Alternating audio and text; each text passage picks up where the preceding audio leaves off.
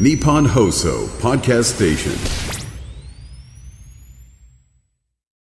はい、プレミアムリスナー会。いやー、立て続いていい調子ですな。はい、立て続いていい調子です ね。はいえー調子が今いいのは、あの、何を主体に調子がいいって言ってる感じ今、あ中村江里子を中心に。番組です。番組ね。番組ですとして確かに、まあ番組で言うと調子がいいというか、ものすごく申し込んでいただいてるのに、はいあの申し訳ないけどお相手が追いついてないんですよ。そうなんですよ。調子がいいのかというと、えー若干お前ら平らだぐらいの勢いですよ。申し訳ないえですよ。それをね、こう取り戻すかのように。はいはい、今、調子よく。ちょ取り戻すかのように。はいへいへいとそうですね。えーということで、あの本当にコロナ禍に申し込んでいただいたのに、今、みたいな方がほとんどです。そうなのよおな待のたせでしてました、今回も大変にお待たせいたしました。えー、まなまこさんでございます。よろしくお願いします。よろしくお願いします。マナモコと申します。どうも、大人、大人来た。声がハスキー。あーまず は、そこ、気になったい。や、すごい、下の方が響くから。はいはいはい。あの、下の方の意味が多分、あの、今分かってなくて、別に、ゆうこさんのつま先がブルブルしてる、 違う違う違う違う違う。ブルブルしてるんですかあ、ちょっとね、いやいやいや、それ痺れてるだけじゃない。えーではなく違う違う。うん。あのこう音声って、あのこうなんですかね人によってあの周波数がどういう成分で含まれているかが人のこう音声の特徴なんですよあは 楽器とかもそう声紋ねっ。て言いますよね。ええそうね声紋フォルマントとかねうん指紋とかそうねそうそう言いますけどねえ。え個々それぞれ違うので。でその状態でえ僕なんかはですねえ低い部分が全然ないんですそうよ。なんですよ、すっかすかなんです。バカにすんだあいやいや事実。すっかすかなんですけ事ど、実まあ、事実そうなんですけど、すっかすかなのですが、えっ、と、まなまこさんは下の方の周波数成分がちゃんとあるっていう。おー5.1ちゃんみたいな。うーはーって。合ってる、合っ5.1て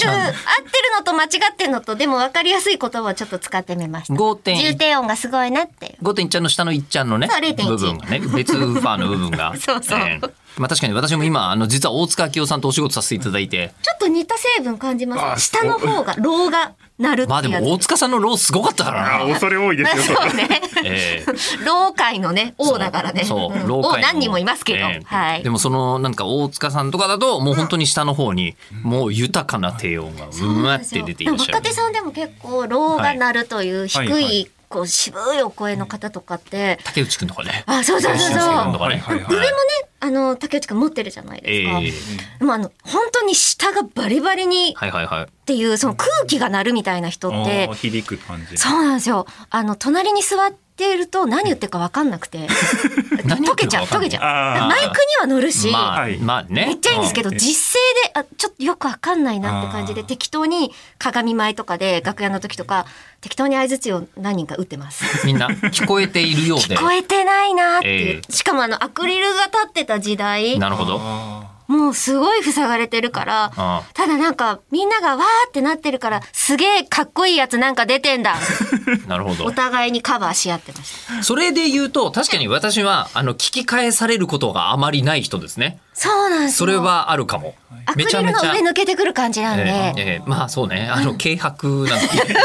すすべて軽薄な音声が、ーシュッとしてるんシュッでねと。届くのかもしれませんけどね。まあまあ、いろんなタイプ。ええで、で、ちなみに、えっ、と、はいまなまこさん今日お越しいただいたのが、石川くんが今いきなり差し込んできましたけど、1年お待たせしたということで、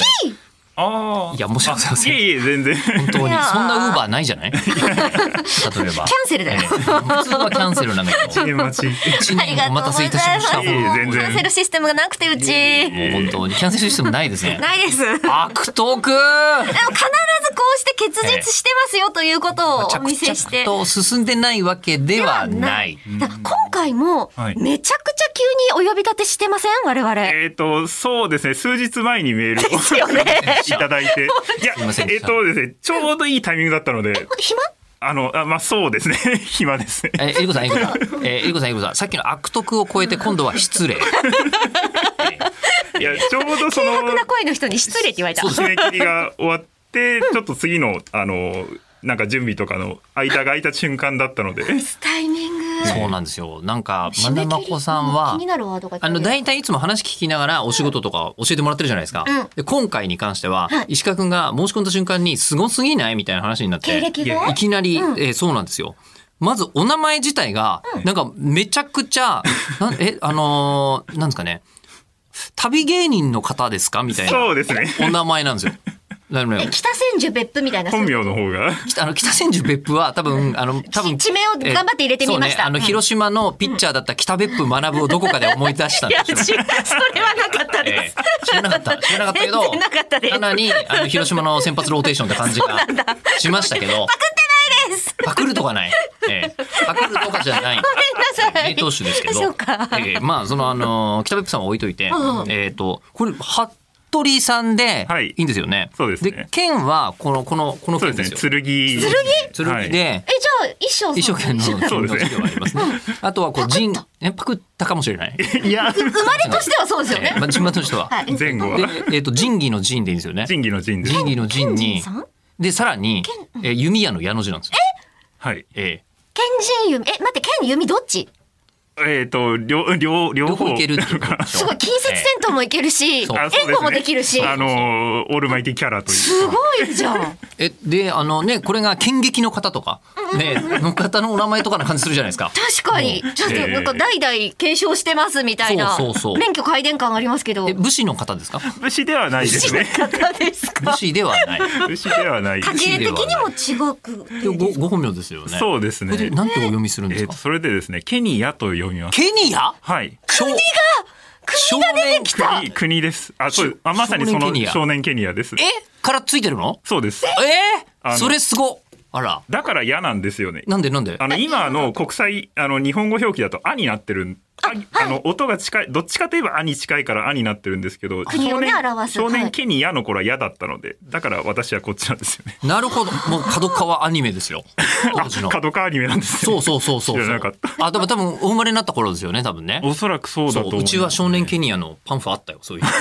多分見たのかもしれないけどあまりにも子供すぎてちょっと覚えてはいないけどパンフは間違いなくうちにあったそうなんだ。そういいあの作品を今初めて知りました。え本当あそう年家に。あまあでも多分世代的にだと思いますよえ、アあラのフィフだったらギリ知ってる人もいるんじゃなナいディアよりもだから全然前ってことですよね。ナディアよりは全然前偉いですよだいね。ぶナディア90年代だから一応あ、そうそうかそうえか。ーそこよりはもうだから15年ぐらい前ですね。の頃にお生まれになったんでしょうね。えっ、とってことは違うのかなそうですかね今36なあん、でじゃあ全然その後ですね。そうですね、うんあの要はだから親世代はいはがいその世代というか知ってたっていうことですね。まあ、そりゃそうですもんね。ええね、ご自分で名乗って出てくるわけだからあそうそうですね丸々私がつけてあげたので、生まれた瞬 間に、我が、我、我、エリコなり。だいぶこうにニッチな名付けになります釈迦も自分で言ってないでしょ。え、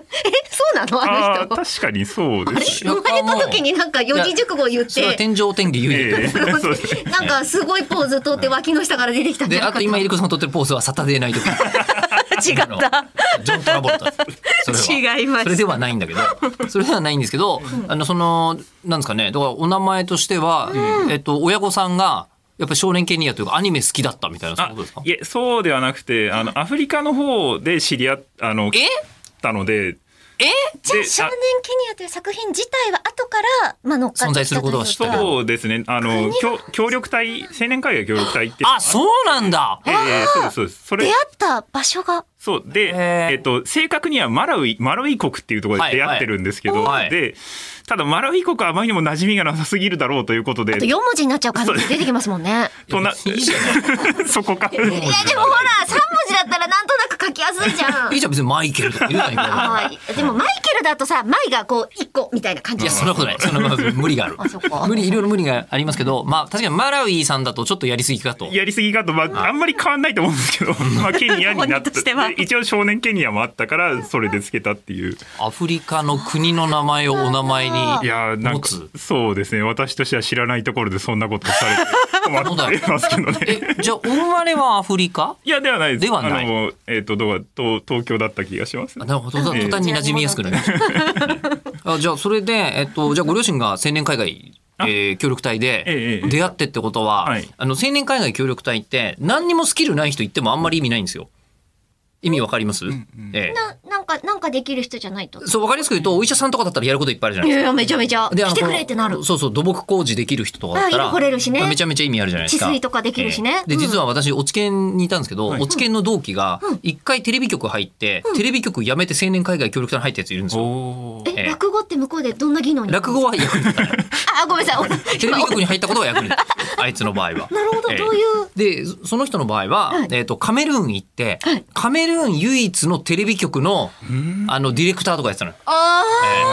あーえー、だからあ。、吉田さんはなんで行かなかったんですかあの、私は日本放送にいたから です。ああ、そっか。普通もう、もにう。こっちにね、ハイジャーだからねえ。えやつは NHK 教育とかでテレビ番組作ってて、で、そのカメルーン行って、で、カメルーンで、えっと、なんか王族の、なんかお祭りがあるみたいのを取材に行ったりとかしてるのええみたいなことしてて、だから青年海外協力隊行く人はなんか技能があるんですよ。ということは、ご両親ご両親も何かありましたね。あの父親の方がえっ、と設計士で、えっ、と母親の方がえっ、とでも本職は日本語教師なんですが、その時は多分なんかジムとかそっちの全般で行ったんだと思いますいね。やでも言葉の先生はどこ行ってもニーズありますからね。確かに。多分やっててもいたんじゃないかと思日い本語まをす教が。えられるってことは、ええで他国の多言語が分かった上でそれをもってして日本語を教える必要性があるじゃないですか。ええあ、えーっと、そうですね。まあ、だから英語はもちろんできたんですが、でも、そう、そうですね。その、青年会議協力隊に行った時は、えーっと、なんか、桑の栽培かなんかの、あの、チームだったのであ、ー特に、そういう多言語で生きるってわけではないんですが、まあでも、その、英語は、あの、多分私よりもできますし、あと、その、二人ともなんか言語できなくても、とにかく海外に行くタイプだったの で、なんか、その、赴任された先の、えー、と言語を学んだりとかあとはその赴任先で日本人がその外交官とかでいるのでその日本人の学校で教えたりとかっていうパターンもあったみたいですね。そうか、なるほど。で、それでマラウイで出会ったんですね。そうですね。両親がすごいな活動的なことこの上ない、だいぶ、あーでどこかのタイミングで、まあまああれってやっぱり青年海外協力隊ですから、まあ、若い体力のうちにやって、まあ、日本に戻ってくるみたいなことに、民少年合唱団みたいなことですね。えーと全員がそうではない、ええなんかね別に声変わりしたから帰ってくるじゃない、えなんかその期限がある程度あんのかなみたええいえまあ、な。ある程度、ままああまあま別にそういうもうソプラノ出ないわって言って国帰国することはない、あそうええと思うんですけど、ええでまあ帰国されてきてからお生まれになって、そうですねいいわけですねそういうことになります。あーでその両親のお話もご両親のお話もドラマチックじゃないですか、なんですけどそうじゃなくてご本人のお仕事が、なんかあのもう先生なんですかまあ一応そういうカテゴリーになりますね。しかもその先生が、その小学校の先生とかじゃないんです教よ。員ではないってこと。いや教員いや教員ではむしろ教員ではあるんじゃあ、ない教、いや教教教員にはあのね、えでも先生さっき締め切りって単語が出てきて、そうだから先生であるということは、何らかの学校がプラットフォームとしてあって初めて先生じゃないですか。うんうんうんうんええ、だからそのなんか学校が一体どんな職種かというと、なんかこうおいそれとすぐなれるようなもんじゃない学校の先生なんですよね。まあまあそうですね。ちょっと特殊じ技能時間がかかる。時間がかかる。つつまり大学の教員ってことでいいんですか。 そうですね。ほら大学の教員。何今のほら え、どういうこほらっとてええ、なんかめちゃめちゃ勝ち誇られたんだけど、え、どういうことだからすごいじゃないっていう。ああ、なるほど。大学の先生。まあ一応、一応答えはある程度知ってるんですけあほうほど、その先はわからないままですけど、だから大学の先生。あそうなんですけどちょっとこれはちゃんと断っておかないといけないのが、あの要はイベントとかでいらっしゃってるあの教授の先生方っていうのは本当にあの第一線級のなんか帝国ホテルのシェフみたいな感じなんですけどあ、あ私の、口を開くのイベントに来てくれそうるです先ね生たそちうですは。そうですはいはい。私はどっちかってそこに入りたてのあの助教っていう職業なんですけどだから、まあ、最近ようやくまかないからサラダぐらい出してもいいよっていうふうにあ 言われるぐらいの、まめちゃあ、めちゃ謙遜やん。いやいやまあそうだよね。帝国ホテルで働いてんだもんね。そうだよ。こええ。っちはだって皿の一個だって表してもらえないのに。い洗うつもりもないでしょうか。ええ。や、まあ洗えたらいいなとは思うけど。うん順番で言うと、教授は偉いですよね、多分。そうですね教授、助教授と助教さんは違うんですね。えーとですね、助手とかもいるじゃないですか教教今のなんかい何回か変わってるんですけど今は教授准教授助教という順になっていて、准教授、助教なんだ。そうですじゃねあで助教授っていないんだ、今。えー、と一応助教が助教授のことをあ、そうな、助教授ってことですね。そうですねってことはだって今だったら、その頃だったら助教授だよ。なんだろう、多分、えっ、と、都知事選立候補とかした時にも、あの人学者さんなんだなってみんな思うぐらいあのー経歴ではありますよ、もう。ええ助教、助教でいらっしゃる。そうですね、はいはいなんか昔の多分助教授と助手が一緒になったような感じの雰囲気ですねだかなんら短くして除去って呼んでるわけではなくて、そうですね正式名称もう除去。助教っていうことになってるはずそんでいつ頃から変わったんですかね。いや知ーらなちかょっとその辺も詳しくは知らないんですけどもうはいおなりになった時には除去。もうそういう役職枠でしたね私が陰性になった頃ももうそういう枠組みあ、いや、じゃあもう結構長いんですね。もうね、あ十そうで数すねも年うぐらいはそのスタイルに。になってるはずですね大学によって違うとかではなく、一応まあ一律でそういう呼びそ名うでですすよ。ね一応そういうふうになっているおはーずですねで服部ケニア助教。すごくないですかいやもうドラマチックっていうか、えー、なんだろう今度のゴジラで助けてくれる人ですよ ほぼ、えーゴジラの撃退の仕方を考えてくれる服部ケニア助教だっつったら説得力あるでしょいや、すごいあわ。りえるえでしょしかも真剣佑と同じぐらいのなんか、確かに文字のあの、新田真剣佑だね並びの感一番近い名前は新田真剣じ佑ねだ真ね剣佑さんですよ。かなりそれは言える、えーすごいやそういえばわた私あの大学の時のゼミのあの先生は小林ポール助教授でしたよ、はえーーそうやって考えてみると、そういうものなのかな大学教授ってって感じですよねサンプルが、サンプルが少ねえんだ。ねえいやすごい、えーでやっぱりだから専門に学問の道にいらっしゃるというのが正しいところですそようですね研究がメインの仕事にすげええー、何研究してらっしゃるんです早かかったなそうだよね、えーそりゃその質問だよね、ただ聞いたところで、あ、なるほどってなれる自信はこれっぽっちもないんですけどえ、ーいやいや聞いてみたら分からないかも分かるかもしれませんよえっとですね何を研究奈良時代以前のえっと日本列島で発生した文学面白そ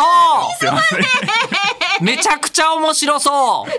その時代、奈良時は代いよりも前ってどうやって残ってんすかそのえっと文字はあるでしょ文 字。ギリギリそうですね読めるそのまとまった文字というか書物が残ったのがそれぐらいはっ大体西暦でいうと8世紀ぐらい700年代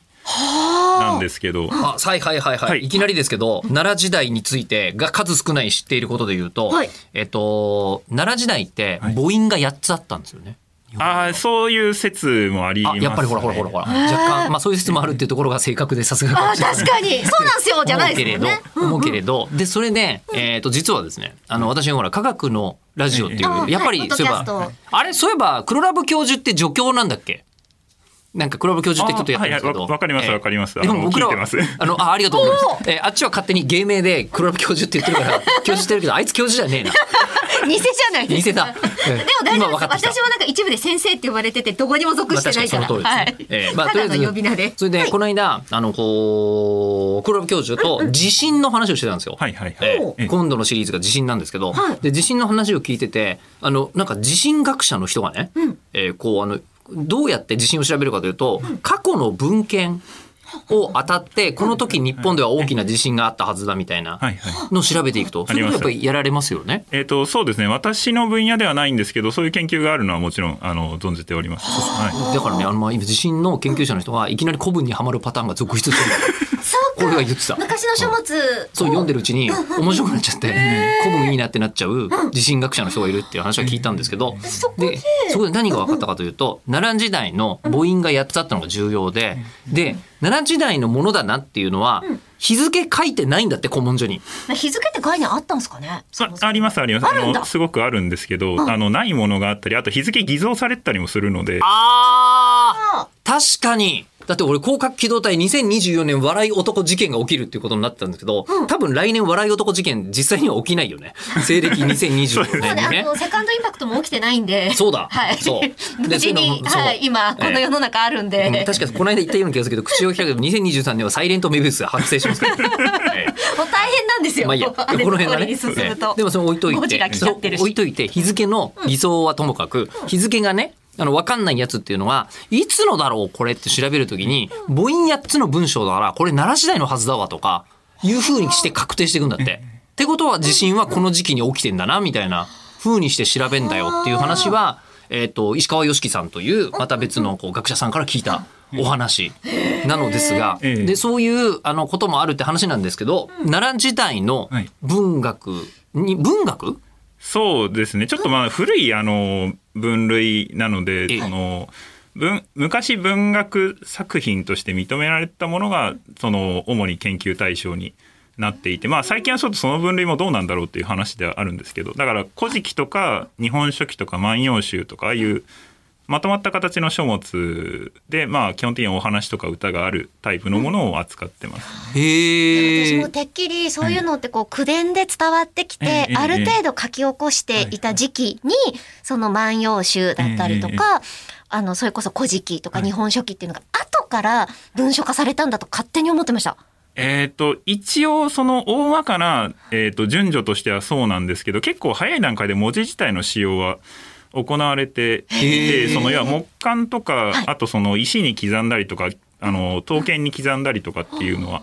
あってでなんかそれがその今残ってるのはなぜかその8世紀頃に集中しているっていう。なんでなんでなんででもなぜでもそのなぜか世紀にえっ、と古事記とかその万葉集を見ているとどうもそれ以前にその書かれて いるその書物とか伝承っていうのはあっただろうっていうのは表現から確かめられるんです。あの、あれでしょそれこそ、えっと、大化の改新がなければ、日本書紀は確かないんじゃなかったでしたっけえっと、えー600 645年。ああそれは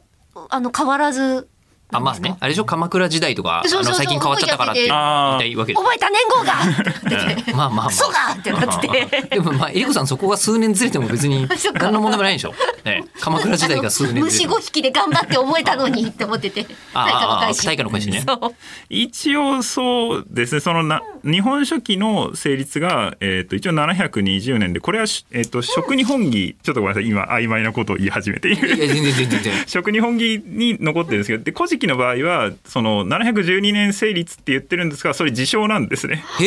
え、あ、そうなの古事記のついてる序っていうその序文とも上行文とも言うんですが、まあ、紹介文みたいのが載ってるんですねそのこれこれこれこういう経緯で作って今天皇に献上しますみたいな。でそれに和道5年で西暦に直すと712年っていうふうになってるんでだからさっきの吉田さんのお話のように、あの文字の使い方で一応8世紀だってことになってるんですね。へえ。あのさっきその母音っておっしゃってたんですけどあの上代特殊仮名遣いっていうのがございましてその漢字で、えー、と漢字って普通標語文字表意文字でその意味をうんうん表すんですが、はいその漢字の音だけを利用してあの和語を表現するっていう方法がありましてメモが間に合わないんで諦めました今の中国語ですよね。あの、コカ・コーラをあそうそう無理やり漢字にしてるみたいあそなうですそうですええやつ。そうそうそう。とか、えコーラみたいーな。私の名前とかも当て字であれですよねケニあアあそとうかかもそうかああいうのなんですけどあれのその言葉によって使ってる漢字が規則があるっていうことが江戸時代に分かって江戸時代に分かったの江戸時代に分かりましただからそのえっとゴッドの神の「み」とはいえっとアッパーの神の「み」はえっとそれぞれ使われる漢字が決まっていてあの神の「み」にゴッドの神の「み」に使われる漢字は絶対にアッパーの神の「み」の音を表すのには使われないっていうへえ。そういうしかも一文字じゃないんだあそうです一音で表してるからそうですね。何何種類かあります。そのみを表す音っていうのは。へえへえ。ええ。あれこれ、何どうしたのあいやあの音読みで例えば蛇とかみってあはいはい。読んだりするじゃないですかね、牛とらうたつみ。そうそうそうそうええあれと実際の今その動物を表す蛇ってはい漢字は違うけれどもええ音で読むと本来えっと、タツを表す「み」っええてええいうものとして存在してたってことですか、えー、とというよりはその「神」って書くときにあの例えば、えー、と加藤さんの「か」に、えー、と美術の「美」の2文字を書いてこれで「神」と読ませる感じでその「美」のところに美術の「美」がつい使われたり民の「美」が使われたりあの弥勒の「美」が使われたりするんですがでそれがそのアッパーと,、えー、とゴッドでは使われる「美」の字が違うっていうだから弥勒の「美」の字は、えー、と絶対にゴッドの方には使われないとかへええ。ー使いそうなのにねそうなんです。だから我々から見ると同じ音にしか見えないのに、なんか使い分けてるぞっていうのがだから「お」と「お」の使い分けとかと同じですねあーだから音としては同じに見えるんだけどかな上では使い分けてるっていうはいはいはい。こんにちはの歯と。そうですそうですうんうんうん。で和もも和と半和って言ってるよねね。うんまあ確かにこの日本語にしかないもんね。そうです中国よね語なんで一個の文字で必ず一個の読み方しかないから。うんだからまあ当てたりもしていくんだと思いえ、ます面白い。でその仮名遣いのルールが適正に使用されてたら一応8世紀だろうっていうことになはっていあ。てでその使い分けが何であるかっていうと発音が違ったんじゃないかっていうことでその母音説が出てくるんですね。あなるほど。な入るほど。る理由がないですもんね。そう本です当に同じ音同じであった。らまあもしかしたらその字遣い字の使い分けでその同じ音に見えるけど違う単語だよっていうのを示してるのかもしれないですけどね。その和と歯とかおとおとかもあれあるとすごい分かりやすいわけで。確かでに。も我々はさ、ほら、なんですか、あのー、外国人の人が、ザとか言われてもわかんないわけじゃ ないですか。TH みたいな。ええわーっ L てと R の違いはみたいそうな。そうそうそうだから今奈良時代の人が来た時に、あいつらごっちゃになっとるなみたいに今来たら思うのかもしれないっそうですね。なるほどていねう。話ですよ。いやピちょっピとも孔う明大変だね。パリピ孔明は多分あの孔明が天才だからなんかなんとまあそのまたまああいつ中国語だよそうなんで すよ。時代の問題じゃないなんで監視を訓読するんだって。いそうそうそうだよそうだや、およも面白い、面白かったですけど、めちなゃんくでちゃ書き下しで読めるんだ っていう。いやあれは天才だか天ら。才だからそうあ、そっか。孔明は孔明でよか孔っ明はた。天才だからいいけど漢武とか来ちゃったらもうダメじゃん。でもなんかその江戸時代に分かったっていうのってなんか元織宣長がどうだこうだみたいな話ですかそういうことそうだですそうだどっかで聞いたことあるんだこれ何ええ何なんか元織宣長あがのやっぱすんげえ天才らしいのよはあいろいろんな意味で元織宣長は、その、めちゃくちゃ思想的に過激で、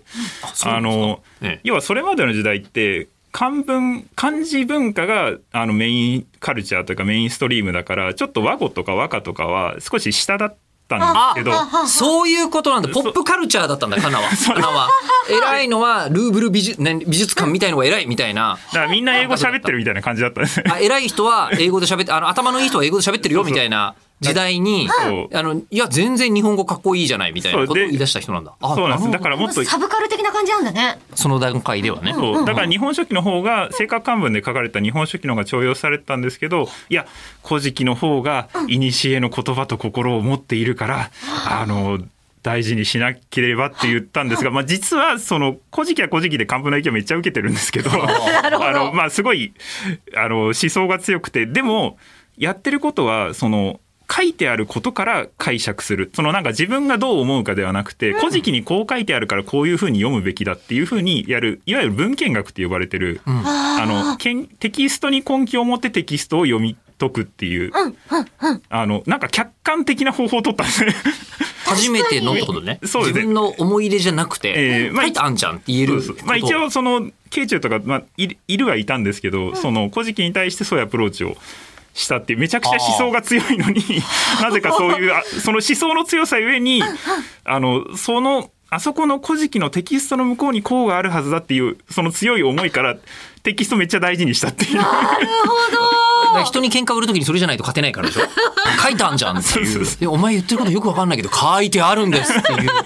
タイプの人が多分元に乗りながらだったそうねそうやってそのテキストの文字列をずっと見てたからその使い分けがどうもあるらしいってことが分かってで弟子の人にこの研究引き継いでねってやったらその弟子の人も優秀でいやこれ古事記以外もそうなんじゃないですかってへえいい人に継いだな。これが石塚辰丸っていう人がいる石塚辰丸を初めて聞いたかっこいいかっこいい。へえ石塚辰丸はあ、っていう方がじゃああのその「古事記」以外にも文献学的なことを広めていったってそうですねその仮名の使い分けがあるっていうへえことを全然その上げ足を取るつもりじゃないんですけど、ええええええ石塚辰丸ってはいおそらくパッと見たら今の人石塚っていう あアクセントになると思う発音がそうだけどこれはもう辰丸さん含めてワンワードとして石塚辰丸っていうあー発音にマロそのはつくとそれっぽいんじゃね学会の中ではもうもうもうそうなんすいや多分そうですってなってるんですか多分そうだと思います。私も石塚辰丸っていうふうに。いや、でもちょっ違和感もなくおっしゃいますよね。なんか多分ワンワードででも、 広雲まっ章さてるんんのでことは石塚雲章って多分おっしゃらないと思うんですよ。あー確かにだからなんか、あ特殊なこう固有名詞としてうん石塚辰丸っていうのが存在するのかなってその世界の中では。そうですねまあ国文学者とね、あの声優さんつなげた人初めてだと思って全然気がついてなかったです ね。でも多分もっとそのそれはどっちかというと日本語史の分野日本語学の分野なのでもしその江戸時代のそういうのを研究してる人はもうちょっとなんか細かく見てるかもしれないですけど石塚さんのことも。 でもまあそういうのがあってで一応その後にえっ、と近代に入ってから橋本新吉っていう橋本文法の有名な方があのそれを再その法則再発見して整理してまあ概ね完成させたっていうその上代特殊仮名遣いの使い分けに関して。 橋本真一さんはいつの人なんですかえーっとこれはあれですね明明治じゃねえや千いつだっけなあ、そんな後あそうですそうですなんかあのもあうのあの近代入ってからまあ確かに名前がね、あの、ね、えー、辰丸から新吉だからね。確かにだいぶこちらの世代に近い感じはするちょよっとね。新見南吉と同じぐらいの匂いを嗅ぐ吉で来たらそうだ ね。うん。っち新に吉さん普通にもっといろいろいるんじゃない、えーでもちょっと今思ったけど浮かばなかっ確たかに友達がいてあの友達が来て名前なんていうのって言ったら「辰丸」って言われたら「マロ来た か」ああ貴族かなみたいに思うよね、えーちなみにいつ頃の方なんですかあ今ーで調もべてく多れました分えー1880年代だからやっあぱ明治に入ってますね明治頃うんの方で、えー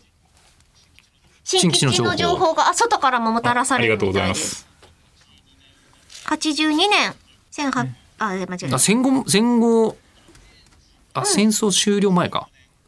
そうね戦争終わる前ぐらいだね、ええなあのあで今のその日本語文法はいろんな日本語文法の、えー、と文捉え方あるんですけど今橋本文法が確かメインになってこへえの人が作った文法の見方がメインになってたはず。えー、じゃあ、あー現代文とか、今、はいまあ、受験科目含めて、うおーってなってる人々は、この橋本文法、で、学ん日本語の文法を学んでるって苦しんでいう。いや、でも、あの、他の文法はもっとやばいので、他の文法はもっとやばいとはあの、めちとゃくちゃなあとは専門ではないんですけど、でも、時枝元樹っていう人の時枝文法っていうのを見たことがあって、ほうほうほう言語仮定説っていうんですけど、家庭説、えなんかあの尿道をカテーテルみたいな感じ 家庭しか合ってないし。そう、ええ なんかその、仮定っていうのは途中はいっていうことで、言語っていうのは固定的なものではなくて、あー仮定で捉えるべきだっていうことをやばいじゃん形は 形してないじゃんそうですとても、固まる前のゼリーを見ながら、これは、その、だから、ゼリーになるであろうみたいなこと言われても、う運動してる様子を確認せねばっていうこと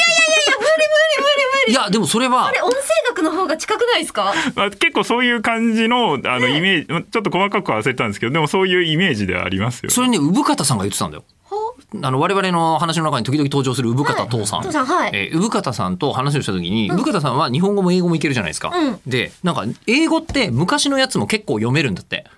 うん。あの1500年ぐらいの英語っつって読もうと思ってもまあまあ読めるだけど日本500年のやつ出てき たらちょっとだって今「どうする家康」で出てくるなんか文みたいなの見ても全然わかんなどいうする家康もうちょっと前だねもうよりもさらに 前だね1500年ぐらいとかだとね、だからまあそうなんですよ我々古文書読めないじゃない、うん普通に読めないし言葉遣いもそもそもこれは一体何ていう意味なんで自信って言葉ないからなんだっけないっていうのかなあそうですねそうそうそうはいはい。ないない命もこのこのこっちの「い」の方ですあのな長が土でいが動くっていうな感じだった気がします。いやいやいやいやそういうだからもう全然わかんないじゃ ななんいで置き換えてんのいやなんで置き換えてんのかというとまあまあそうい土うはもんだよ土って言えしって思うもんこっちは土って大和言葉なのかな土ってどっちなんだろうといやあるあるはずです。あの土であの土を当てて土で読んでる竹三日土の土とかそっちじゃなあい。いや違う家具土か家具土の土はそのどの字で当ててた気がします。そうですねだからお読み自体はあったけどあれどっちだっけな。でも英子さんちょっと別の話をしよう地震という体験と、えー土が動くって言われたらそう思わないでしょ、なんか植え替えかなって思っちゃうでしょだ からそれじゃダメなんだよ、えー芋掘りじゃないんだとそうなんかその時の理由があったんでしょうよないになるには、なまあみたいにそのぐらい言葉入れ替わっちゃってるから、うん全然わかんないんだって、あーええでだから逆に言うとさっきみたいなあの時代でこの言葉遣いってことはこの時代に地震が起きてたはずだみたいなのはわかるんだって、んそうです変わるからあそっでかで日本語ってむちゃくちゃ変化するんだって確かなんにか世界中の言葉でこんな変化するのないんだってえーだから意味出すとかすごい毎年ね。それ はま あねあの産方さんが言うにはだからそのすごい変日本語の特徴というのは変化することにあるんだって、はあ。他の言語でこんな変えちゃう人たちいないって いう、えー思うぐらい変わるからすごいんだって、はあ、なるほどえね。ーだから言語仮定説って言われてもなるほどってちょっと思う。確かに、だって今同じ時代に生きていて、文章でやり取りをしようってなった時に、おじさん公文って呼ばれるってことは、同じ世代なのに、若干もう、その、パースパーソナルが漏れ出てるってわけじゃないですか。うんまあ確かにそうだね。考えてみたら同じ国で同じ言葉使ってんのに、大体これ40代以上の人書いてるとか、なって、うん。文章だけでわかるってすごいね。それは確かにすごいな。各時代の様式っていうのがあるわけですよね。それがこんまあな短い中で ね。ただその仮定説に関してはそのさっきの音声学みたいにその発想から口に出してとか初期してとかそういう段階で捉えるっていうような話だった気がします。まあでもどっちにそのやっぱり固定的に捉える文法なんで橋本文法とかあとえっとソシュール言語学とかのはあの聞いたことない単語でワクワえ、ク。ソシュール言語学俺大好 き。ええ、初めて聞きました。え、マジで、えー構造主義っていう言葉があってね。何何何イエーイ。イエーイえー今、今構造主義は必要ない。あ、そっかそっか。じえゃーあちょっと後で。おレヴィストロースという人類学者がいてね。全部口に出したい。はい、えーごめんなさい。多分、つ絶対嫌いじゃないですよねい。やあのやってます特にレヴィストロースはあもうだってこ私れ今ローストビーフしか浮かんでないもんロ今ー。ストビーフとエルビストロースか。すごい繋がり方したな。まあ、奥野先生とかはその辺の専門家ね。なるほど。また一番興味あるとこ、俺。えーまあそれそれとして。えーまあそういう神神話学とかもあの当然しあの神の話とかも入ってくるんでやっぱ人類学なんかも見るは見ますね。なんかねもうすでに話はどこまで行っても面白いことは分かったんですよ。今なんならイベント来てもらうべいき。やいや最初はねその全然ホテルのシェフに例えて って自分はまだまだサラダ出せるかなとかっておっしゃっててでもイベントにいらっしゃる皆様はもうシェフですよっておっしゃってたけどこの時間すでいにやもうすでに面 白い。すごいフルコースになっとると思っていや多分あの本職の人が見たらちょっと甘いことなってんなっていうのが今わかるような学話者ですよさ。んたちは本気でね、なるほどみんなその辺細かいですからしねか。も今多分専門外の話をしてるんでめちあゃくちゃ突っ込まれえ、たこれ専門じゃないんですか専門じゃないですよ。え、専門は専門はな のでその「古事記」とかのはいテキストに出てくる問題なんかそのなんでこう日本語訳は分かったけどなんでこんなことを言ってるんだろうとかなんでこんな表現を取るんだろうみたいなのをあの解決していくのがあの研究課題なので。じゃあ、えっと、これもうちょっと具体的な方がイメージしやすいあそうですね思うんですけど、ええ例えばどんな文章が現れていて、ええそれが何と対応しているのかみたいなことを考えてるんです。えーっとですね、ちょっと最近やったのだ、あ、でも分かりやすいのだと、ちょっと前にやったのだと、その、草薙の剣ってあるじゃないですか。はいおうおうはい。で、あれって、その、後世だと、あの、皇位継承の象徴なんですけど、でも古事記とか日本書紀の段階だとそうではないんですね。え、あ、そうか。で普通に、えっと、草薙の剣は、なんか、あの、火を追いかけられて、大和武が、確か、合ってますよね。えっ、と、それはあ後の方ですね。で、じあはい実はその、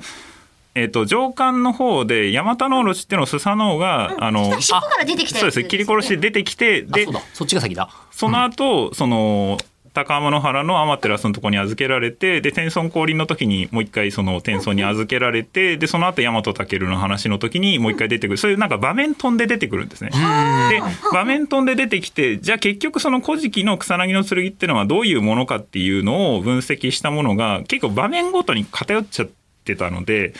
あの一通りこうやっぱりその場面ごとで区切ってどうしても人間の能力の限界で分析するっていうのが普通の手法だったオロチ退治の場所だったらオロチ退治でも「古事記」ってのは その上中下三巻で全部一続きなんですよね。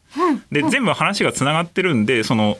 飛び石的に出てくる草薙の剣をつなげて分析したらどういうものとして読めますかっていうのをやったりしましたね。あれだ。シリーズ構成だ。そうですそうです。 いアニろんメなでエピ言うソなードら。があってなんかそう同じこと思いそうまでしすそうたですだから第3話に出てきたあれが第5第6話でももう一回出てきてっていう別のシリーズでまたそそうのですシステムが使われてたりとかで脚本家さんでチームで分けて、いろいろ喋らせると、ハムゾウこいつとこいつちょっと性格違っちゃってんねえか みたいな。でもハムスターの寿命ってさ、とかいうことになる。えハムゾウは、じゃあ、えだから、えあの、ハムゾウ何代目かの可能性が知らないうち に。えー悲しい。 えーまあだからね、同じアイドルマスターシリーズに出てきていて も、あの、脚本家さんによってキャラクターの性格とか違っちゃうのは、あっちゃいけないからシリーズ構成の人がいるわけじゃないですか。なるほど。まあだからガンダムとか。そうそうそうそうそうそうそういうことですよねガンダムだったら尾形さんっていうプロデューサーがいないと、あの宇宙世紀がめちゃくちゃになっちゃうみたいなことでしょうよ。そうですね。だえかえ。らその、あー面白そう仕事として。なん何かしらの意図が働いてるっていうふうにも考えられますし、まあ、結果的に要はそのひとまとまりの形としてなった以上それで読めてしまうのでその編纂した人たちの意図を外れてそういう連続したものとして読んだ時にそのまた違った意味も出てくるだろうで実際それやってみるとなんかその。草薙の剣ってその必ず巫女的な女性のもとに置かれてでそのえっと天孫アマテラスの子孫系の人が異世界に行くときに 必ず授けられるっていうパターンを発見したんですね。古事記は異世界転生ものってこといや異世界転生異世界転生ものっていうか、まあ、異世界転生ものなのか世界なを。すぐ行き来しますよね。え私えたちという。かそのなんかこれを言うと怒られるかもしれないですけどあの古事記の天皇は宇宙人です。空かへらえ。やってきた人が普通はあそうか。あの、やってきた神様って帰ってくるんですね。はあこはあはあの民族なんかだと、その海の向こうから一年に一回お祭りやってきて、で、なんかして返すっていう、なんですけど、それがそのまま居座っちゃってるのが天皇なんですね。へえ。来訪神のその思考の方というかお話の方でなんかやってきたのがそのまま定着しているっていうのあがその古事記の天皇の語り口へえあ。もう。めちゃくちゃ面白い。だから特別だしでも地上にも馴染んでるっていううーん。そういう確かにそのまあ異世界転生というか別の次元だったりってそいうでうすそうでとすころから体現したんですっていう、あの切り口で今「古事記」を書いている方が何名かいらっしゃるらしくてそうなの。えそうなんですかあそうあのねちょうどね電車の中吊りで今日見てきました。あ、そうなん電で車すの中ね。吊りで。はい、ええあの、なんだっけな、えっと、大して売れなかったシェフがはい、異世界転生して国を作れって言われたから頑張ってます、みたいな仕立てで、あー古事記を読んでみると、こういう仕立てになりますよって いう、へえ新。解釈で書かれたものが、えー、へえ。まあまあ著作権ないからね。まあまあまあ、古事記にはもう ね。まあ、実はでも地上世界もその天古事記の場合はその天の世界高天の原の世界と国地上のことは基本的に国の世界としなんとかの国っていうふうに呼ばれるんで国の世界って言うんですけどなんかあそこもではもともと一つだったのと結局その地上世界の統治者もスサノオの子孫っていう設定なので結局実は元は一つだったっていうようなでだから上下関係もなんかそこかしこに高天の原の方が優位ですよっていうのがちょちょくちょく仕込まれてるってへいえ。うの ね降りてくるとか言いますもんね。そうですねん降りてくるっていうのがあって。でまあ、当時の人たちからすると、まあ、我々は果てしないコンテンツ量があるじゃないですか、見てるけど多分あのこうなんかあんまないんだよねきっと。我々みたいに一生一生で、まあ、今月の新刊だけで3冊ありますみ たいなそういうことはないわけでししょかもね、今、サブスクという恐ろしいそうそうそうそう沼がありますからね。えーでだから、まあ、今週のトップ10とかがなくて多分生涯でみんなコディックと日本書紀ぐらいしか読んでないみたいな時代が日本人は多分ずっと続いてるわけですよね。あったんかないやえっ、とですねそれもちょっと難しくってえ違うんですかあのーこ今残ってる有名どころだと「古事記」「日本書紀」「万葉集」あと各国の不土記っていうのが残ってるんですけどあのー一応その古事記の序文が言うにはそのいろんな士族がいろんな伝承を持ってて混乱してるから統一しましょうよみたいなことを言っていてでまあ一応確かにあんまり残ってないんですけどその各士族の伝承らしきものっていうのは残っているのでその色文字がやっぱ使えるようになったタイミングかそうかわかんないですけど、まあ、各とこにいろんな伝承があってでしかもそれにプラスそれとはまた別の問題で当時のその。えーっと支配階級っていうとマルクスっぽいですけどなんかその統治してる人たちは、えーっと漢石の知識がべらぼうに多くて要はあの中その当時は、えー、と中国大陸の王朝が世界の中心で、そこの周辺っていうのがあのいの一つが日本列島だったんでだからその。漢石をほぼ入ってきてるのはフルでお覚えてるっていっていうか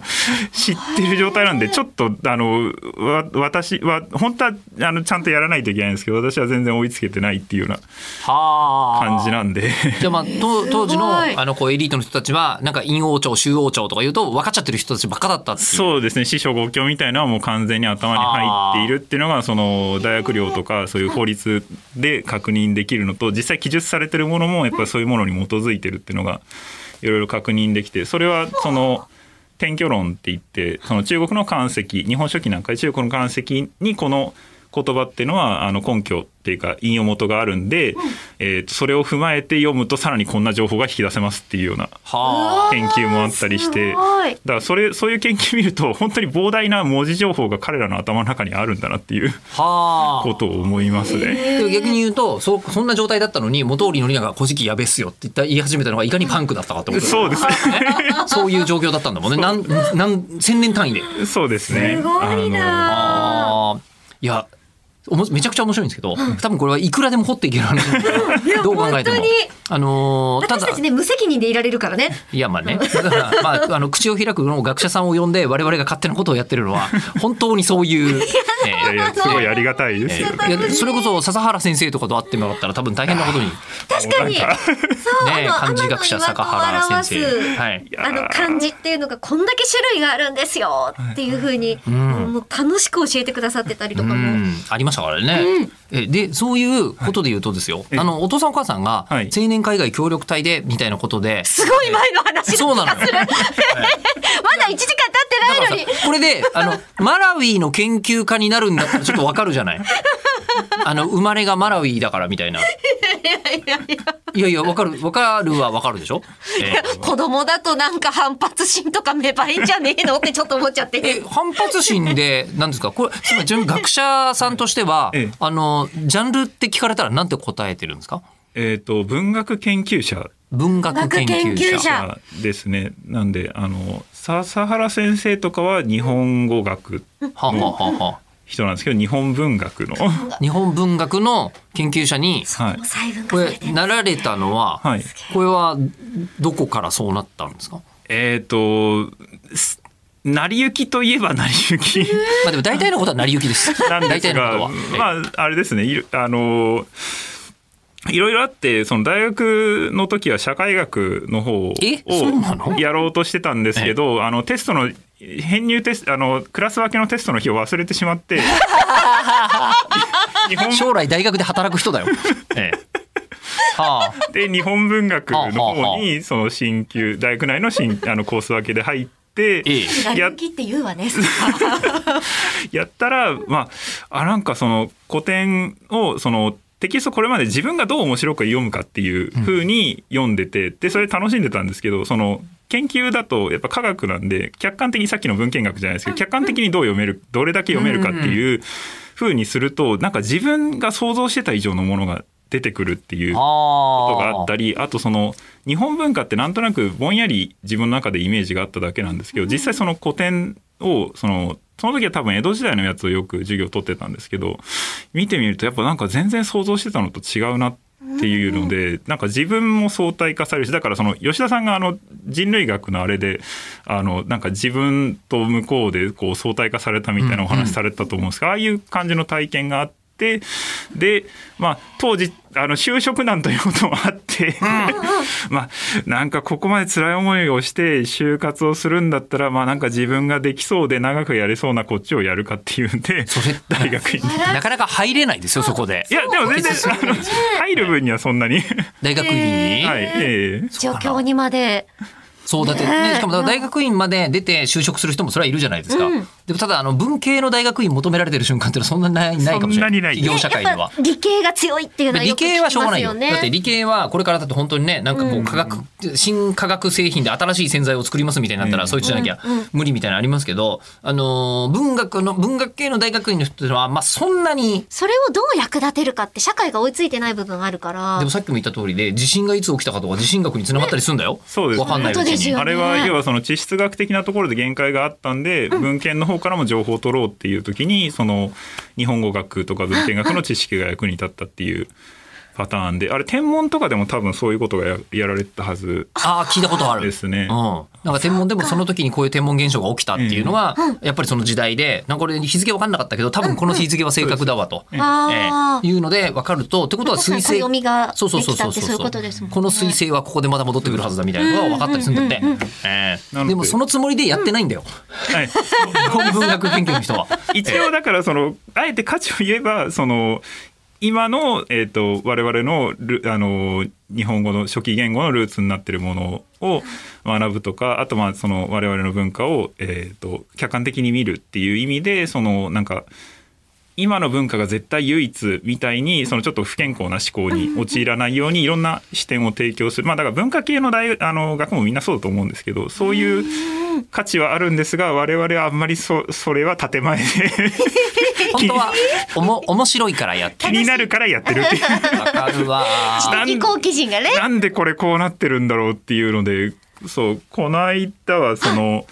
えっと「古事記」で神様が生成する時に「なれる神の縄」っていうのでこういどどういうことですか、えっと古事記が神を生成するあの神が生成する様子を最初の方で描いてるんですね。いろんな神様生成生まれてく生まれてくるあはいはいはいはいあの神がなってくっていうはいはいはいはいはいでまあそれで世界の生成を語っていくんではいすはけいはいはいはいうんどその時に「なれる神」えーと「大山積みの神」とかじゃなくて「なれる神の縄」っていうふうに「名っていう文字が入っめ名前の名の字が入っていてでまあ固有名詞だからかなと思って見てたんですけどなんかそれが必ずあの全部に入っていってでしかもあの系譜的な「海しこ〇〇の時は名が入らないんですね。海彦の縄って言われないと海生まれた産産んだ子のあ産んだ子のまるさんっていう時は「な」っていう文字が入らなくてでも今から神を作る神が神がなななりましたなりま生した成生成しましたとか、えー、と神が生まれましたも「名がつくって、ああゼロの時はそうで検証されてないとそうなるんだだから系譜的なものだと一部、その海市この皆はとかっていう形でおう名が一部あるんでだからそれはその古か神かっていう機械的な分類ではなくて、あのそういう系譜的なものかそこで生成したゼロから出てきたものかで分けられていてじゃあなんでそこでなっていうのかっていうのを 気になってやって縛るからいや、えーっとですね、あのーまだちょっと分析段階なんですけど、その、説話の中で、その神の、その名っていう文字が、あの、問題になる時っていうのは、神と関係を持つ時に、んあ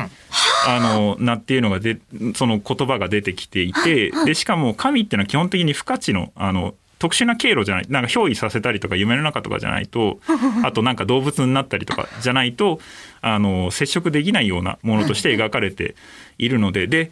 生成した古事記の上巻で生まれた神っていうのは今も存在するんですよね。その古事記の世界観としては、古事記の今、古事記の現在としては。なので、その今の、で、当然その今の神と関係を持たないといけないんで、そういう意味でその関係を持つときに使われるなっていう言葉が強調されているのかなということを、まあちょっといろいろ、あの、他の証拠なんかも合わせて、この間学発表して、で、その原稿を書いてたっていう、ああそれが締め切りそ それが締め切りです。当初出てきたええもうちょっと待っめてっちゃせ面ん白いでも千年確か単位昔のものに対して締め切りとかナンセンスじゃ ない来週までに書けってもんじゃないよ これいやー、もうちょっと時間かけたかったんですけどあやっぱそうなりますよね、ええーだって調べてったらもっと他の文献この文献もこの文献もこの文献もそうですみたいな、えーでもこれこっちょっと違ったんでちょっと修正しますみたいな、えーそうですそうですあのやり始めたらキリがないそうあにだのってやっぱりその他者があって初めて意味があるものじゃないですか,、なるそほどの関係そうをですそう持ですつそうですね。時に必要っていうのは、あすごいわかると思いましななるほどたんかその対象化するというふうに要は形として捉えるでも目に見えないんだけどその名前を通して捉えるっていうこと自体はまあ一応指摘が昔あったんですけどでもそれなんていう表現のレベルで指摘はされてなかったんでそういうことなのかなというすごいえりこさん分かってなかったけどソシュールそういう話よ いやですよねこれね、意味するものとされるもののシニフィアンシニフィエみたいなそういう話になる 形を与えるってミルいフうィーユみたいな感じでしたえーフランス語ではあるからね、同じ系統見でたすね響。きをうん見た感じではあるけれどもな面る白いほそういうことをど面白いです ねああよでもそこでですよ、もう一つ広げると、はいなんでそんなちゃんとした人が、えー口を開く聞いてくれてて、 なおかつあのプレミアムリスナーにまでなってくれるのかっていうここにねそこに戻ってくるんですけど疑問です。いや、えーっとですね、なんかお二人別々に知ってはいて、ああ,、はいの、中村さんも、あの、アアイマスで知って、でその後ラジオで「桃の木」とかがちょうど 聞け聞けてた時期だったんで「アイマスタジオ」とか「桃の木」を行ってめちゃくちゃ面白いなと思 って待ってください待ってください。えそれ一方で片手で古事記のことやりながらですよね。えっとそうまだそのいやそまので行って頃ないはまだ学部生で江戸時代のあのあーは発見伝とか読んでました。江戸時代の派遣伝とか読んでる時に「桃の木5」聞いてるんです ね 聞い てる。であはあ、吉田さんは見込みの方であそう聞そいうていてすいませんあ、りがなんとかうございますめちゃくちゃなんなんだろう常に新しいことやってるなっていうてあ面白く聞いてい て、でなんかある時期にそのえっ、とポッドキャスト聞き始めてなんかおふあのおお二人それぞれの名前で探してたらなんか二人でやってるじゃないかあなっていうるのほで ど。それぞれではなく、まさかの。 聞いたらすごく面白かった上にしかもなんかちょうど多分そのイベント直後かなんかで学者さんの話をおーしていたんでうわこういうふうに面白く紹介してくれる人たちがいるんだなっていうななるほフラどス ト。レーション溜まったりしませんでしたいやここで全なん然か適当に喋って、まあそれ適当だからね違うんだよみたいな。そこじゃねえよっていう気持ちにはなる人が絶対いる。だよみたいな。 いやいや全然あの本当になんか文学研究の良くないところなんですけどいろいろ面白い発見はすごくあるたくさん今のもめっちゃ面白かあったるんですめちゃくちゃ面白いあの和歌の構造とかいろいろあるんですけどでも全然それが外に広がってなくてなんかいまだにそのなんか作者の気持ちぐらいのレベルあでねそのなん日か本語のやつはそうなりこます国語っていうとそういうイメージでこのとど時の作者の気持ちを答え ようね。でとどまっているんでなんか本当にちょっとでもその外にあの話が広がったらいいなと思っていた時期だったのでなる嬉ほど。しい。超楽しい。かっこよく言うとアウトリーチってやつだね。あの研究を深める方とはまた別に一般の人にも分かってもらう活動はアウトリーチ活動っていうやつですけど、多分我々はもしかしたらそれが得意なのかもしれないぞ。ね、なんか自覚はないけど。いや自覚はないけどね。自覚は我々は面白がってるだけで。そうそうそうそこじゃねえんだ聞くべきところはって思われていたとしても。いやいやいはいめっちゃ面白いさっきのあの話とかももうすごい聞きたいし、ええもうちょっと経ったら、はあいそう思ってたけど、ええ別の角度えええでえこういう説がはい提唱できるよとかっていうふうにどんどんきっとアップアップデートっていうんですかね。ええもちろん更新はされていくものですね、そうやってそのししかも一人で考えるんじゃなくてこう学会に出して議論をしていろんな人の目を受けながらどんどんこう精度を上げていったり悔しいとか思ったりしますなんかうわあこいつすげえとこ気づいちゃったうおーあーまあまあでもそういうのはありますねああそうかあれ気づけなかったっていうのは結構あじゃああり日ます本ね。文学界の藤井聡太みたいなことその手あるんかあーこれは打てないわみたいな気づきが。そのひらめきなんなんみたい な。いや多分多分元織宣長とかがそうなんですよそうですねあれはもうかかなりハイレベル神の一手がそこで出ちゃったから。そうしかもやっぱまああの人たちもそうだと思うんですけどそのなんだろう精度と作業量が半端でないでそういうレベルの人は。あーあそうかそこまで作業しなきゃダメだったかっていうプロ棋士ですよやっぱり。そうなんすね。頭使うプロってことでは同じかもしれないけれど。あのあー方々もすごい研究されてるみたいですからね。そこで悔しいでやめようとか心折れるじゃなくて、それがこう燃料になるっていうのは本当にお好きなんですね。まあそうですね、なんかそれで諦めることはあんまり ないかも。いやかっこいい自分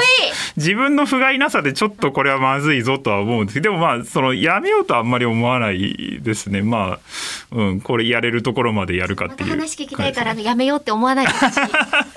まあやめても行くところがないんですけど もいやはやいやいやいやいや。いやーでもそれが一番大切なんじゃない宮崎駿もなんだろうあのこの世にもう下駄屋はないっていう風になってもおかしくないけど 下駄屋が絶滅することはないって言ってて。ほうほうえーあーえーあの下駄が必要な人は絶対いる から最後に一つ下駄屋は残るみたいなあしててそうだなって思いますからだって今のところあれですよね、あのこうものすごいこう「古事記」よりも前の時代も含めて日本文化研究してる人っていうのがあのこの世の中に何万人もいるってことはないわけですよね。めちゃくちゃ少ないですね。ですよーしかもそしたらもうすごい不謹慎だけど、きっとご高齢の方の割合多くないですかめちゃくちゃ多い。ですよね。でもしかし高齢て化はすごいですよ。最最若手のいや、えー、と、いや、そんなことはないですそんけなことないんど、やっぱり、あの、本当に年に一人二人現れるかなっていう。 年に一人二人。供給が追いつかんのよ。全然追いついてないですね。 しかもその大学は今文系縮小の時代なんで、まあ基本的そうだ、そうだ、ね。基本的にここに入ってくる人はちょっと 頭がちょっとあのなんか実技的なこととかは考えてないぞと。若干の狂気を含んでいるあそうでしょう。確かに若干の元通り。うん 若干の元通りですね。そう若干のそうだよどう考えても元通りの中に、えどうでしょう会計士の資格取ってみませんかってことはなんないもん。なんないね。同じ文系だと食いっぱぐれませんよと か、そういうことじゃないからね。え中小企業診断士いかがですかみたいなならないよね。絶対ならないよね。なんないわ。いやでもお面白いというか、はなんならあの別にご本人は辞退されるかもしれないですけ ど一回口力のイベント来てほしいよね。本当に。いいやや恐れ多いですけどねそれは。ねいや、ほん、うん。いやっていうかでも一つ重要なポイントがあって、はいこのイベントをもしやるんだとするなら、まあ、なんだかんだ言って我々の羊から言ってアニメファンとか多いわけじゃない。うん、そうですそうね。例えばあのそのご高齢の「はいあの古事記研究」の大家のはい方はがいもしいらっしゃったとしても、ええあのあんまりアイドルマスターのこと分かんないわけですよ ね。その方が、まあそうですねただその50代とかだとでもいや意外といますねアニメアニメ好きなアニメ先生。に好きな方いますねいわやいいんです。いや全然いいんです。いや私このっちが好きなだけだから。ああの私の師匠筋の人だとあの五十嵐大輔とか大好きえ私ー、えこ漫画家さんね。僕は機動隊面白いっていうえー、言っていたりとかもっとあのマニア度が高い人だとそのさっき言った転居論の人の中には、転居論をアニメを使って説明するでしかもそれアニメ表面的に使うんじゃなくてここの、えー、とこの絵はこのアニメを元にしてますっていう解説ができるレベルの人います。えあの自分の、えっと、その転居論用にうん培った能力を現代アニメを分析するのに使っちゃってる人がいるんですか要は転居論っていうのがみんなわからないだろうからっていうの でアニメもちゃんとこのなんだナウシカのあれが後の別の作品にこうや ってここの画角同じでしょっていう へーだから相当詳しいんですよ。その方はもうお呼びしてみたい感じもしますあーなんか、これはすごい三本立てみたいな感じえでえでもさ。あーだしあの私をアイマスのライブに連れて行った方は「源氏物語」の研究者だ しえアイマズライブに連れてええっとまなまこさんが連れて行った人いじゃやなくて連れて行ってくれ連れて連れてたかれた人です連れてかれた人 が「源氏物語」の研究家なんですかそうですえじゃあその人絶対えりこさん知ってますよいねやもちろんですね なんなんだったかいつだったかのライブでこうセンターにいる中村さんを見てなんか中村さんを見ると安心するってなんだろう中村さんを見て嬉しい。何か切りつぼとか思って た。わかんないけどスイーツの花と言わなかっただけいいと思って。でも私結構好きなんですよ、スイーツの花。ああ、まあ、あのごめんなさい、現地物語の話するとキリがなくなる。ただでさえ。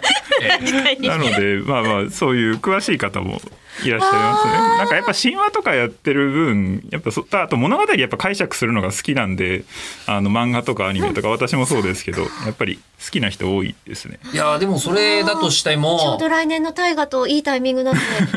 ライブタイムなんだっけ。来年大光る河君。あああそそううかですね。そうなのか。で、アイマスのライブに来たことがあ る源氏物語の先生を呼んで。アイマスと源氏物語っていうテーマで、口を開く。どうなのいやいや、でも、安心するって言ってたんですよね、中村さん。え ーまあ、確かにね、あの、源氏のような状態で一人男の人がいるプロデューサーが全然あれ、光源氏なの。いやみたいにろくでなしの男じゃないからあーアイマスの世界は。ああ、そうか。そうか。で、別にあの、光源氏も別にろくでなしってわけじゃないんですよ。め私はろくでなしだと思ってるよめちゃくちゃ仕事できんのよ。ええまあいいめちゃくちゃいいですけど今のあんな男社会のろくでなしいねえよってまあ私は思っ今てのます倫理観で見ると古典はたあの大抵反倫理ですし、まあ、特に男女関係に関しては非常に倫理的ではないですね。まあまあま あ、昔の倫理と一緒ではないというのもある上に、ただ、なんですか、次のシリーズにつながるみたいなことで言うと、あの、まあ、どっちなのかともかくとして、あの、こうし、あのシャニとかが、あの、宇治十条みたいなもん。なんでだよ。次のシリーズみたいな。書くんだだよ。から次のシリーズを作るみたいなことで、プロデューサー代替わりみたいなのびっくりだったじゃないですか。ええ赤羽くんから竹内くんへみたいに。 でそこシンデレラだし。あそこ死んでるんだそうでけすど、ねまあまあ。シャニマスはどっちかというと偽物語とかですから、ね、なるほど確かに別なるほどの別確かのにそう色色好みの話として。お願いだから落ちくぼ物語とか出てこないでほし い。これなんじゃないでも。いやなんかこれで途端になんかいじめ伊勢物語で俺興味のない人が出るわけじゃないですか。 そうです。これはしたらご一緒にぜひ面白いんじゃないかな。ねあの、まなまこさんではなく、服部先生え。として、ぜしてまあひ。まあその源氏の方もこうい今名前名前っていうかその出してしまったら多分同業者みんな気づいてると思う ので同業者みんな気づく。 なのでまあその人が迷惑でなければへーそうですよね、今ね、 勝手に名前を出してし まったブのッキング。いやでもそうじゃ名な前い出として。ないのに出たも同然っていうのがなんかもうすごい世界だなと思います。やっぱりでもそういうげ学者さんに喜んでもらえる、なおかつ専門の知恵も出るやつが一番いいよ。いや確ああだってもういねイグノーベル賞の馬淵先生の話をしたい結構してるじゃないですか私覚えてますえ馬淵あのイグノーベル賞であのバナナはなぜ滑るか、えええー 有有名なやつですねそうそうそうそう。取った馬淵さんは、あの、面白いん で、番組に来てもらって、吉田さん昨日武道館に行ったでしょって言われて、なんで知ってるんですかって言ったら えあの、馬淵先生は乃木坂のディープファンだった んです。ええそういうのある。マジか、ええ私ついさっきことこちゃんとご飯し てたあら、まあ。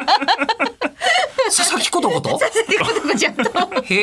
え。そんな馬淵先生、もう五体統治ですよ。そんな平べったくなっちゃうよ。カバン買ってもらった、ええ買ってもらった買ってもらったカバンをカバンなんでカバン買ってもらったのあーああ、そういうことだったんですね。おおめでとうございます。ありがとうございますいやありがとうございますすいませんもう、はい、まあということであのあっという間に1時間過ぎちゃったらもったいないなっていうか本当そんなやんないだけどそうだねあの、アップえするときにはうまい具合にね、まあまあど分割するな りいやそのままなんかいえ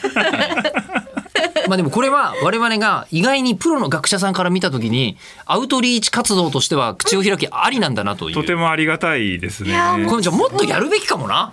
今イベントほらコロナでそうですちよょっとあの勢いが落ちちゃってやりづらくなっていた部分がありますが、いやでもね今ね、結構盛り返してきてだんますからだん、えええうん、じゃあちょっと本当になんかアイマスと現地物語の話できる人がこの世にいるっていうだけでもえいまワクすワクするじゃないですか。いらっしゃいます、えあだっあ。てね原文のまま普通に読めちゃうっていう時点で私もうかっこいいと思って るしえ もちろんアそイうですねアイマスのそれぞれの姫たちを、えーナムコプロに例えると。ね全部あのお花の名前になってますけどこっち色持ってますから、そうだね。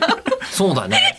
いやいやいこう何に例えるかで戦争が起きそうですよねそれはね、それは確かに別の戦争が 起きる。じゃあ、もっと構造上の話で。こういう構そ造うででみすたいねな。、ええあくまで客観的にそうそうそうそうそう。そう文献学として。えー日本日本人とはこういうものであってみたいな話ならいけるんじゃないかな。でもちょっと本当に知りたいな。うん、アイマスと源氏物語に共通点ありますかっていう質問だけでももう、 なん僕がときめいていますとか言ってくれたらそれでもいいじゃないですか。何色でもいける感じするよね。いや、本当に。ありがとうございます。わざわざ、ええ本来は我々は学者さんをね、おお願いしてお呼びしているのに、ほんなんとご本人から立候補して来ていただけ そうなんる。ですよ、ぜひともなので今度逆パターンをそう。実現させたいな とそうですよ思ってお。りまもしかしたら10年後にお願いするかもしれないです。 そしたら。ちょっとしっかり研究をして、それまでね我々もでもい口やを開き続けられるようにあの藤井聡太みたいなやばいことを思いついたんですよみたいなことになったら真っ先にここ に、え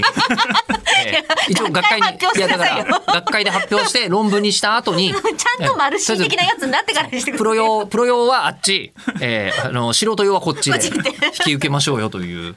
いやーそうなれるように頑張りますやらせていただきたいと思います本当にありがとうございますめちゃめちゃありがとうございました溢れる話をまなまこさんどうもありがとうございましたありがとうございました面白かったね